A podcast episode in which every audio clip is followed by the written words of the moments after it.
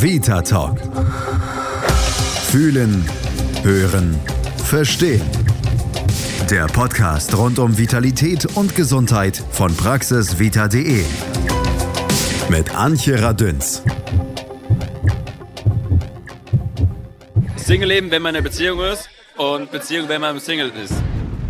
Beziehung okay, macht Spaß, Sicherheit, Vertrauen ist gut, Liebe auf jeden Fall.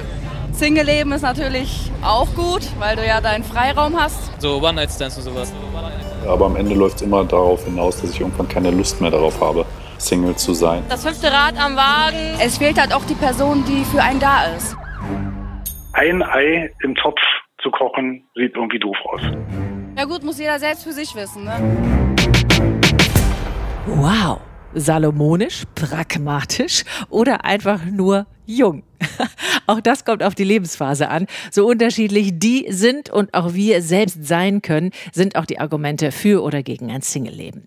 Wie viel Single tut uns gut? Was spricht dafür und was dagegen? Ich habe Zeit für Freunde und eigene Interessen. Ständige Einsamkeit. Du hast niemanden, der einfach da ist und dem man etwas über seinen Tag erzählen kann. Na, Moment, Single sein ist nicht äquivalent zu einsam sein. Ich bin schon lange Single und vermisse nichts.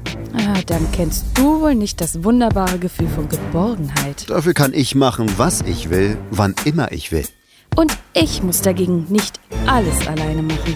Aber dafür werde ich nicht unterdrückt und bin total frei. Und wir sind zusammen stark. Also ich muss niemals Kompromisse eingehen. Ja, und ich habe einen Mann, der mich bei meinen Entscheidungen unterstützt. Ja, und vor der gemeinsamen Entscheidung steht der gemeinsame Streit. Und wir wachsen dann an unseren Konflikten und finden gemeinsam den besten Weg. Hm. Dafür bin ich finanziell besser aufgestellt, da ich nur für mich alleine sorgen muss. Wir haben ein Einkommen mal zwei. Flexibilität könnt ihr euch damit aber nicht kaufen. Ich zum Beispiel kann in allen möglichen Ländern arbeiten, ohne mich vorher mit irgendwem besprechen zu müssen. Ja, und mein Zuhause ist bei meiner Familie, egal wo sie ist. Dann kommen wir mal zum anderen Thema. Ich habe häufig Sex und die Abwechslung ist fantastisch. Letztendlich ist Sex nur ein Bestandteil einer festen Beziehung, aber nicht der einzige. Uh, uh, wie langweilig. Nicht nur, dass ich viel Abwechslung habe, ich habe auch die freie Auswahl. Und mit dem Alter wird es schwerer, einen festen Partner zu finden, weil man ja halt nicht mehr so gut aussieht irgendwann. Ja gut, aber das Aussehen ist doch wohl viel wichtiger in einer Beziehung. Denn ich muss keinem Partner jeden Tag gefallen. Als Single niemals. Mein Mann liebt mich, wie ich bin. Und nicht, was ich versuche darzustellen. Okay, dann kommen wir jetzt zum Punkt. Was ist denn, wenn ich überhaupt gar keinen festen Partner haben will? Hm. Wie langweilig muss es sein, sich immer nur um sich selbst zu drehen.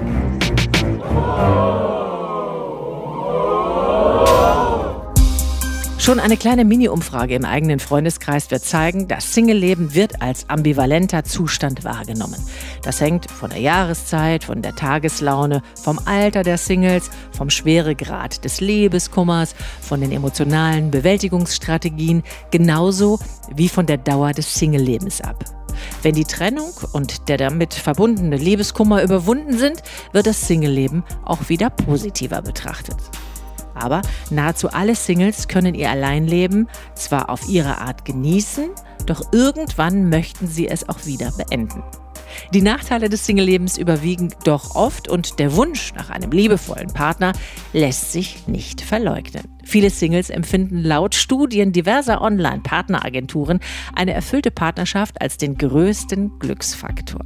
Hm, aber kann man nur glücklich werden, wenn man liebt? Und der oder die Auserwählte die Liebe erwidert? Oder hat auch das Leben als Single ein großes Glückspotenzial? Wie viel Single tut uns also gut? Wann tut es weh und wie gehen wir damit um? Bindungsangst oder einfach lieber frei? Viele Fragen, die ich heute im Vita Talk mit dem Beziehungspsychologen und Autor Wieland Stolzenburg besprechen möchte. Er arbeitet komplett digital und steckt zurzeit in Australien. Dahin ein herzliches Willkommen, Wieland Stolzenburg. Hallo Antje, hallo. Ich fand nett auf deiner Seite, muss ich ganz kurz vorwegnehmen, dass du extra geschrieben hast, Wieland ist übrigens mein Vorname. Da habe ich gedacht, Mann, ja. Stolpern denn tatsächlich so viele darüber? Dabei kennt man den doch aus dem Nibelungenlied, ich zumindest. Ja, also er ist häufiger als Nachname vorhanden und viele wundern sich, wenn ich mich mit Wieland vorstelle, warum ich mich mit meinem Nachname vorstelle. Ja. Und deswegen habe ich das so spaßeshalber einfach mal mit auf die Webseite gesetzt. Fand ich schön. Wir haben es aber verstanden, Wieland und Stolzenburg. Ja. Und du stehst uns jetzt zur Verfügung hier für viele, viele Dinge und viele Fragen, die ich natürlich an dich habe. Die einfachste vielleicht zuerst. Wie würdest du Single definieren? Was ist für dich der klassische, typische Single? Also ich würde Single definieren, dass das eben alle erwachsene Personen sind, die aktuell, ob freiwillig oder unfreiwillig, keine feste Partnerschaft oder Beziehung haben.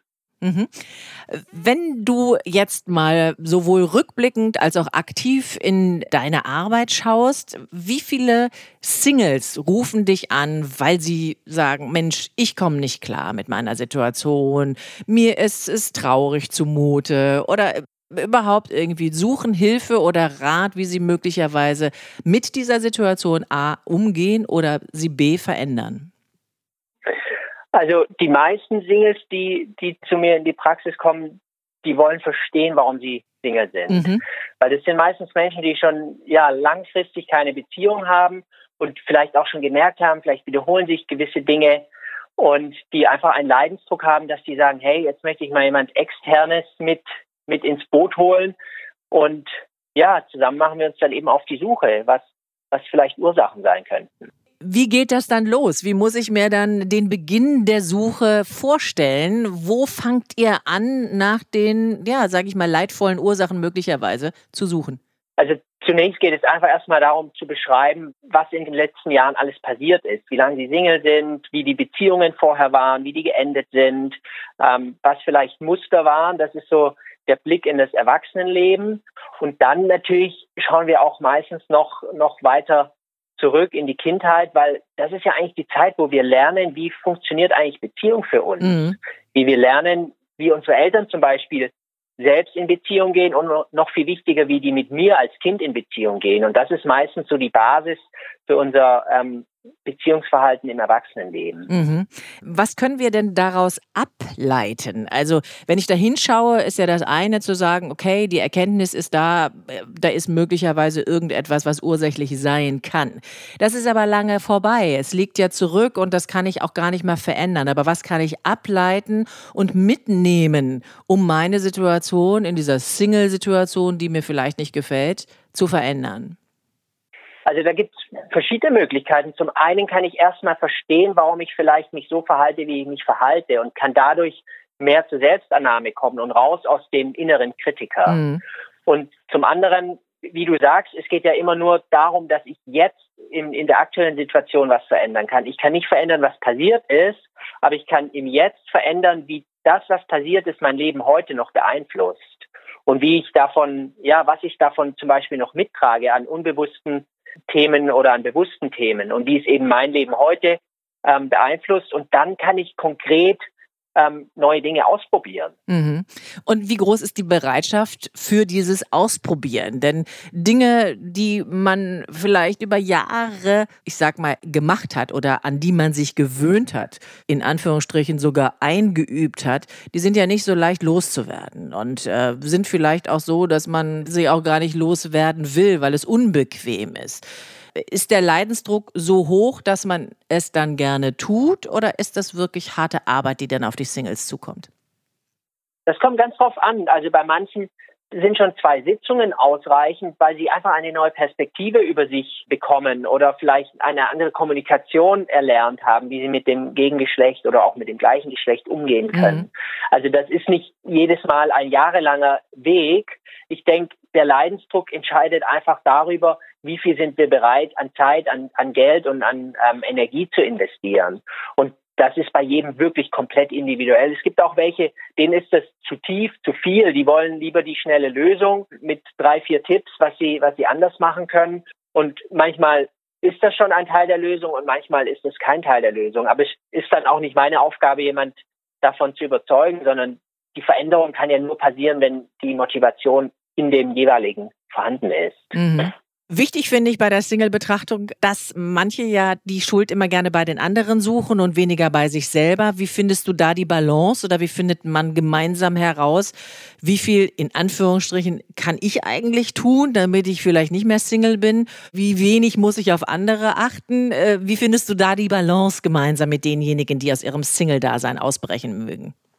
Also ich denke, es ist immer gut, beide Seiten zu betrachten. Zum einen zu schauen, was bringe ich eigentlich mit an Erwartungen, an unbewussten Themen, die dazu führen, dass ich mich so und so verhalte, vielleicht, dass es nicht klappt? Oder auch, was für ein Typ Mensch ziehe ich an? Also was, was ist das für ein Typ Mensch, den ich anziehe? Und ist es vielleicht immer der gleiche, der sich nicht verbindlich auf mich einlassen möchte?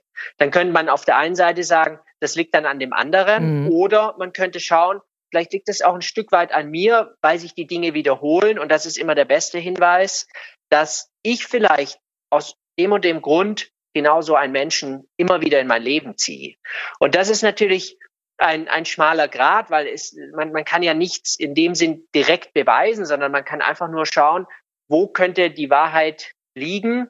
Und ja, dass man eben nicht das zu einseitig sieht, sondern wenn du das Gefühl hast, es liegt hundert Prozent nur an mir, dann kann es natürlich auch einen, einen negativen Einfluss auf die Motivation haben. Und es können natürlich auch einfach Umstände sein, wenn ich auf dem Land lebe und habe wenig Kontakte, weil ich zu unmöglichen Zeiten vielleicht arbeiten muss, dann, dann sind vielleicht auch einfach Umstände, die dazu führen, dass ich überhaupt niemand Passendes kennenlernen kann. Mhm, mh, klar.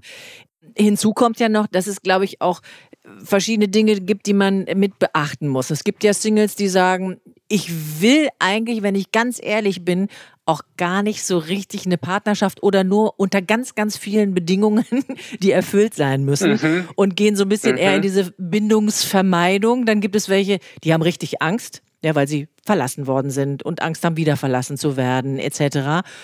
Und dann gibt es aber die, die ganz klar sagen, nee, also ich will hier mit, mein Bett ist halb voll, reicht mir nicht, ich möchte das schon wirklich doppelt gefüllt haben.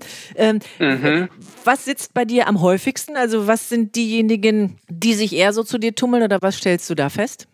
Das sind Menschen, die wünschen sich Beziehungen, aber verstehen nicht, warum es nicht klappt. Yeah. Und das können, das können Menschen sein, die Bindungsangst haben. Und wir haben ja so in der Gesellschaft ähm, häufig so das Bild, das sind Menschen, die keine Nähe ertragen und die überhaupt keine Nähe möchten. Yeah. Das ist die eine Wahrheit. Der Hintergrund hinter Bindungsangst ist ja, dass sie ungute oder verletzende Nähe-Erfahrungen ihrer Kindheit gemacht haben. Mhm. Und so entsteht eben diese, ja, diese Sorge, wenn ich wieder mich auf jemand einlasse, werde ich wieder verletzt. Mhm. Und auf der anderen Seite haben die ein ganz großes Bedürfnis nach Nähe, weil sie ja nie eine gute, nährende und liebe, liebevolle Nähe er, erlebt haben. Und das ist immer so die Balance dann zwischen, zwischen diesen zwei Polen. Und es sind ganz viele Menschen, die als Single zu mir kommen, die ähnliche Erfahrungen in der Hinsicht gemacht haben und die dann erstmal verstehen, ah, okay, das ist eine unbewusste Strategie, die mir eigentlich hilft und die nicht gegen mich ist. Mhm. Weil wenn ich nicht in eine Beziehung gehe, dann schütze ich mich. Und der Schutz ist eben dazu da, nicht nochmal verletzt zu werden. Das, ja, das, das hat in dem Fall einen wichtigen Hintergrund und eine wichtige Ursache. Mhm. Stelle ich mir aber schwierig vor, den Schutz aufzugeben, weil das war ja eben etwas Schützendes, also etwas, was mir eigentlich oder vermeintlich gut tut. Das soll ich jetzt aufgeben, um dann mhm. halt positiver oder glücklicher in eine Partnerschaft zu steuern. Schwieriger Prozess, oder? Das kann ein schwieriger Prozess sein. Man gibt ja auch, also das, was, was ich in meiner Arbeit mache, ist ja nicht daran zu arbeiten, das aufzugeben, sondern einen stabilen Ersatz dafür zu finden. Ja. Dass du eben genau daran arbeitest, dass du das alte, erlernte, ähm, automatische Verhalten mit einem neuen ersetzt. Mhm. Und dann ist es möglich, aber das kann durchaus ein, ein Prozess von Monaten sein, wenn man wirklich, es gibt ja keine psychische Erkrankung mit dem Begriff Bindungsangst, aber wenn man, ja, wenn man unter diesen Symptomatiken leidet, ja, kann es durchaus länger sein. Mhm. Was ist mit den Bindungsvermeidern, die halt eigentlich immer sagen, ja, ich lasse mich ein und das vielleicht auch machen und dann irgendwie nach vier Wochen feststellen oder sagen wir mal, vielleicht auch sogar was suchen, um zu sagen, nee, das war jetzt doch wieder nicht der oder die Richtige. Davon gibt es ja auch viele. Mhm. Also für mich ist das nur einfach eine unterschiedliche Ausprägung, ob Bindungsangst oder Bindungsvermeidung. In beiden Fällen ist das Einlassen auf eine enge, verbindliche Beziehung oder kann eine Gefahr darstellen. Und mit unterschiedlichen Taktiken, die unbewusst eben dazu führen, dass man nicht sich wirklich fallen lassen muss. Mhm. Dass man sich eben vielleicht immer genau jemand aussucht, unbewusst, von dem man dann enttäuscht sein kann und sagen kann, ja, der verhält sich einfach wirklich unmöglich. Dann brauche ich nicht zu mir schauen, sondern kann immer sagen, mein Gegenüber hat ja wirklich irgendwie Dinge und Seiten an sich, die nicht in Ordnung sind. Da gehe ich lieber wieder raus. Mhm. Erlebst du die Singles, die zu dir kommen, wirklich auch offen mit dem Thema? Also jetzt nicht nur bei dir in dem Gespräch, in der Therapie mit dir, sondern auch offen für das Thema generell, dass sie sagen, ja, ich bin Single, entweder überzeugt oder unglücklich und öffne mich aber auch nach draußen? Oder ist Single-Dasein eigentlich etwas, was wirklich auch sehr, ich will nochmal sagen, tabuisiert ist, beziehungsweise sehr im stillen Kämmerlein stattfindet? Ich glaube, das kommt drauf an. Ich glaube, niemand geht in seine Arbeitsstelle und verkündet stolz, dass er Single ist oder dass er stark darunter leidet. Aber was ich erlebe von den Menschen, die zu mir kommen oder auch aus, aus persönlichen Kontakten, dass das durchaus ein Thema ist, mit dem man zu engen Freunden Kontakt aufnimmt und mit ihnen spricht, weil man ja sich Veränderungen wünscht und dann natürlich eine Außenperspektive haben möchte. Mhm. Und ich glaube, also das ist mein Eindruck, dass es in den letzten Jahren weniger dieses tabuisierte Thema ist, sondern dass man einfach offener damit umgeht, gerade auch mit Tinder und all diesen neuen Technologien, die viel normaler geworden sind. Mhm. Wenn man jetzt vergleicht, wie heute, wie es normal ist, sich ähm, ein Online-Dating-Profil anzulegen im Vergleich zu zehn Jahren, hat sich unglaublich viel getan. Mhm.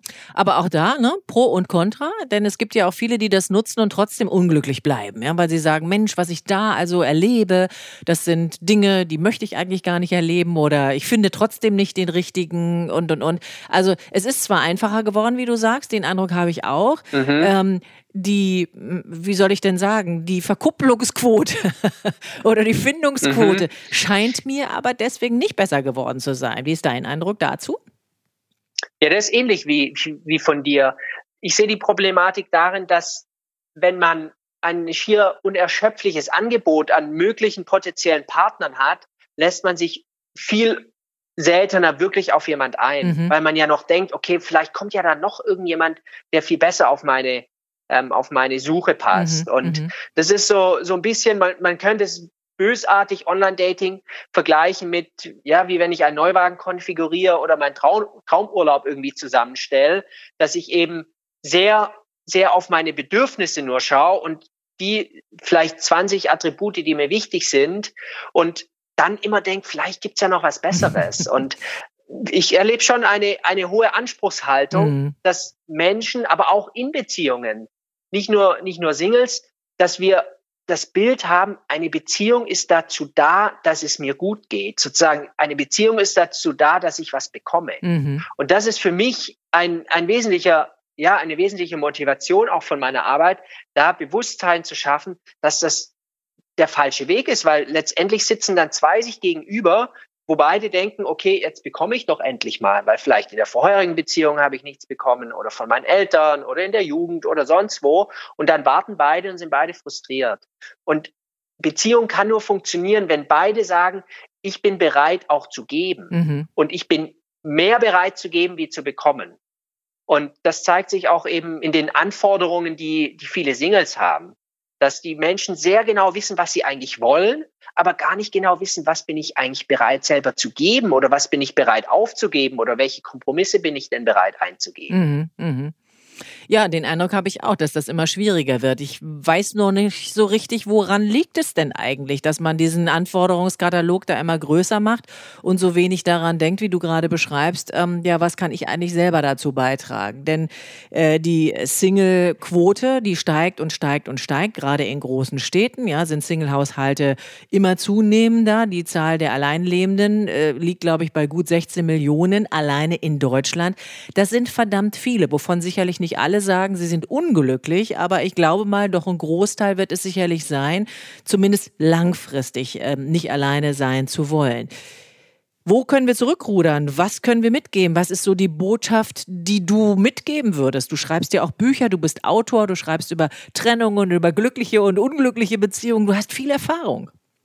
Also ich erlebe so, dass wir ja in einer Gesellschaft leben, wo, wo ja alles möglich ist. Wir sind in einer, ja, in dem Sinn traumhaften Situation, dass dass wir uns nicht um, um die Grundbedürfnisse kümmern müssen, sondern dass wir unfassbar viele Möglichkeiten haben. Und jeder möchte sich verwirklichen und jeder möchte den Traumjob oder sogar die Berufung finden und auch die perfekte Wohnung und möglichst die schönen Urlaube. Mhm. Und es gibt so eine Übererwartung an das ganze Leben. Und wenn man dann nicht die Priorität setzt und sich entscheidet, okay, ich konzentriere mich jetzt vielleicht nicht komplett nur auf die Karriere, sondern ich schaue auch, dass ich mich so persönlich weiterentwickle und so, ja, für mich persönlich weiterkomme, dass es mit der Beziehung klappt, dann ist es eben nur noch ein Bestandteil von, von vielen Themen, die uns beschäftigt, und dass das ein Stück weit aus dem Blickwinkel kommt. Und ich glaube auch, früher wusste man, dass man einfach viel früher schon eine Familie zu gründen hat, was natürlich auch äh, Nachteile hat, mhm. weil man natürlich einen viel größeren sozialen Druck hat. Mhm. Aber heute denken viele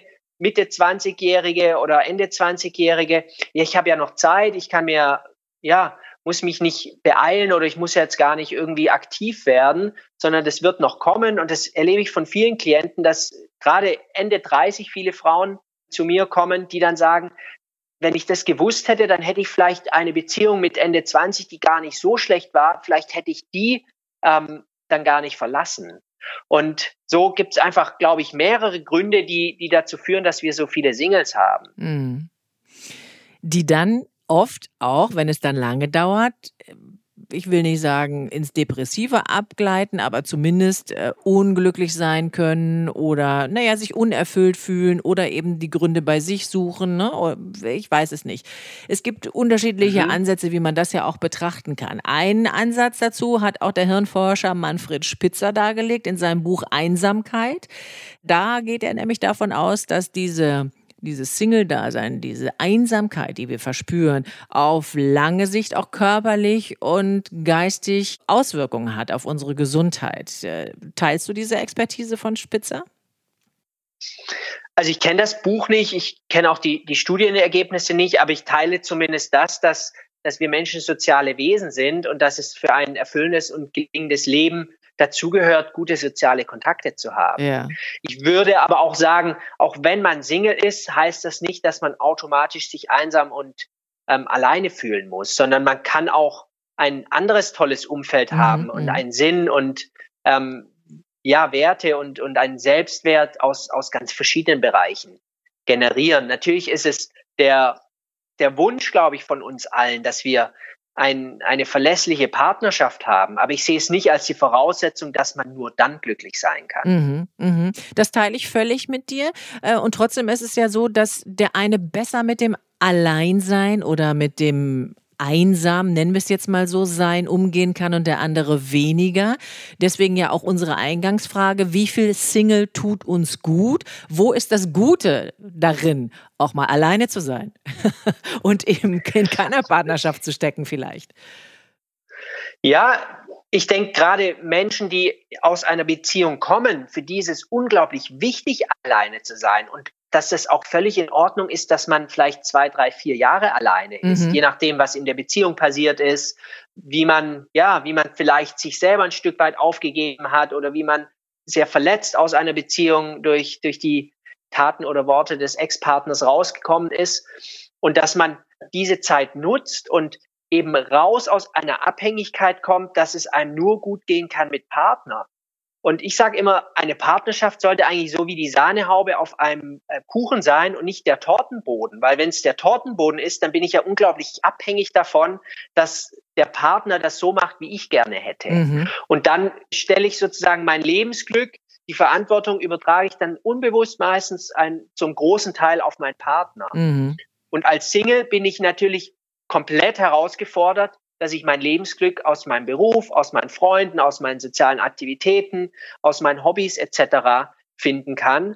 Und das kann durchaus auch gesünder sein, weil man dann eben nicht sich auf einen sozusagen Selbstwert oder einen Zufriedenheitslieferanten verlässt. Mhm.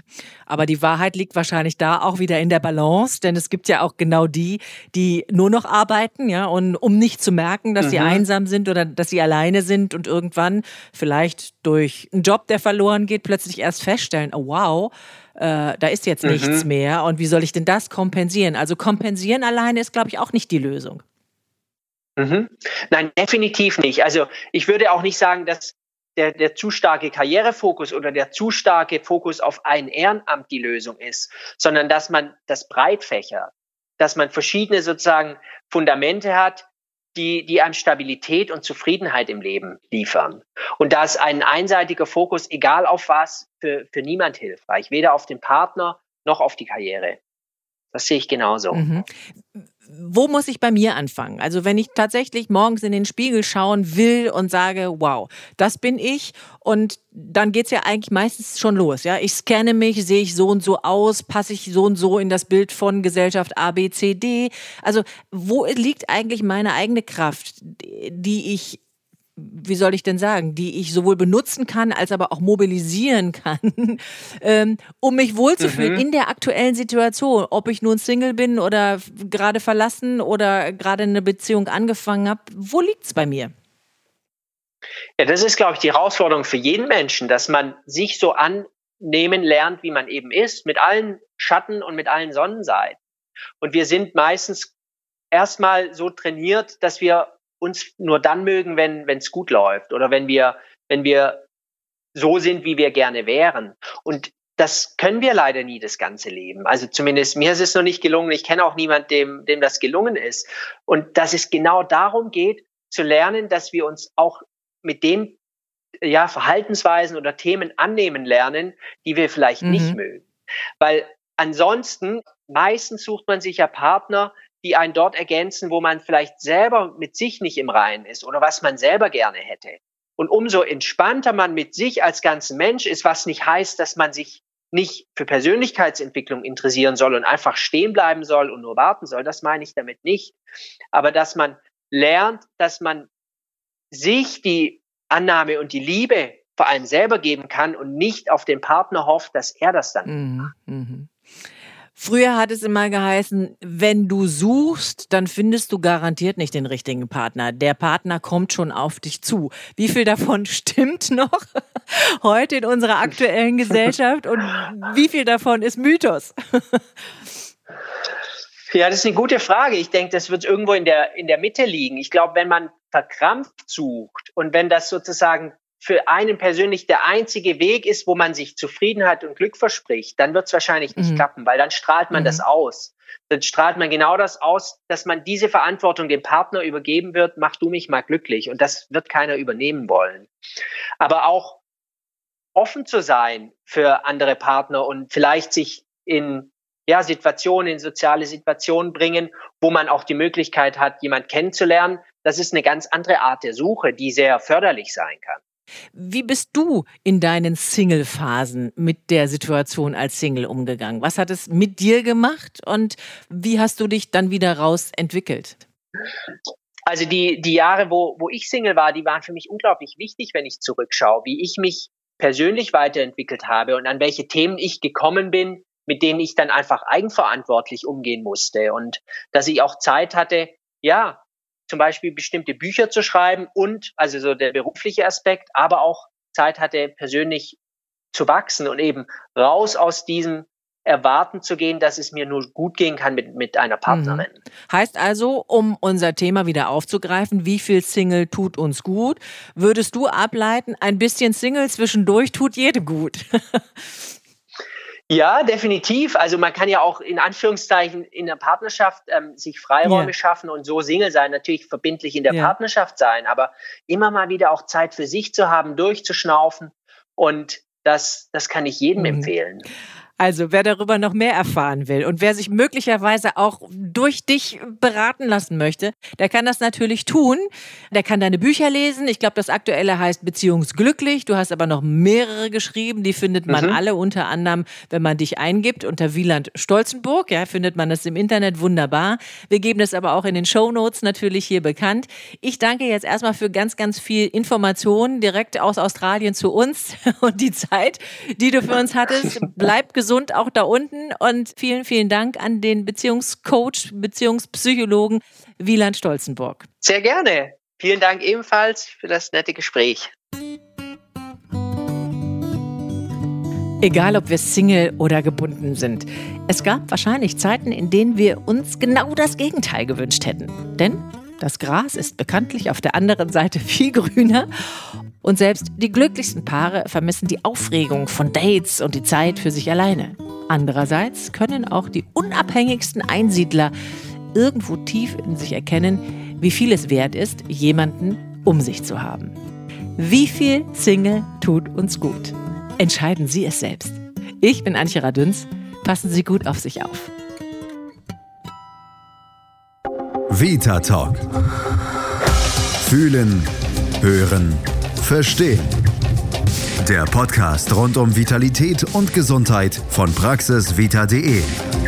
Ihr habt Fragen oder kennt vielleicht einen interessanten Krankheitsfall? Dann mailt uns an podcast at praxisvita punkt de.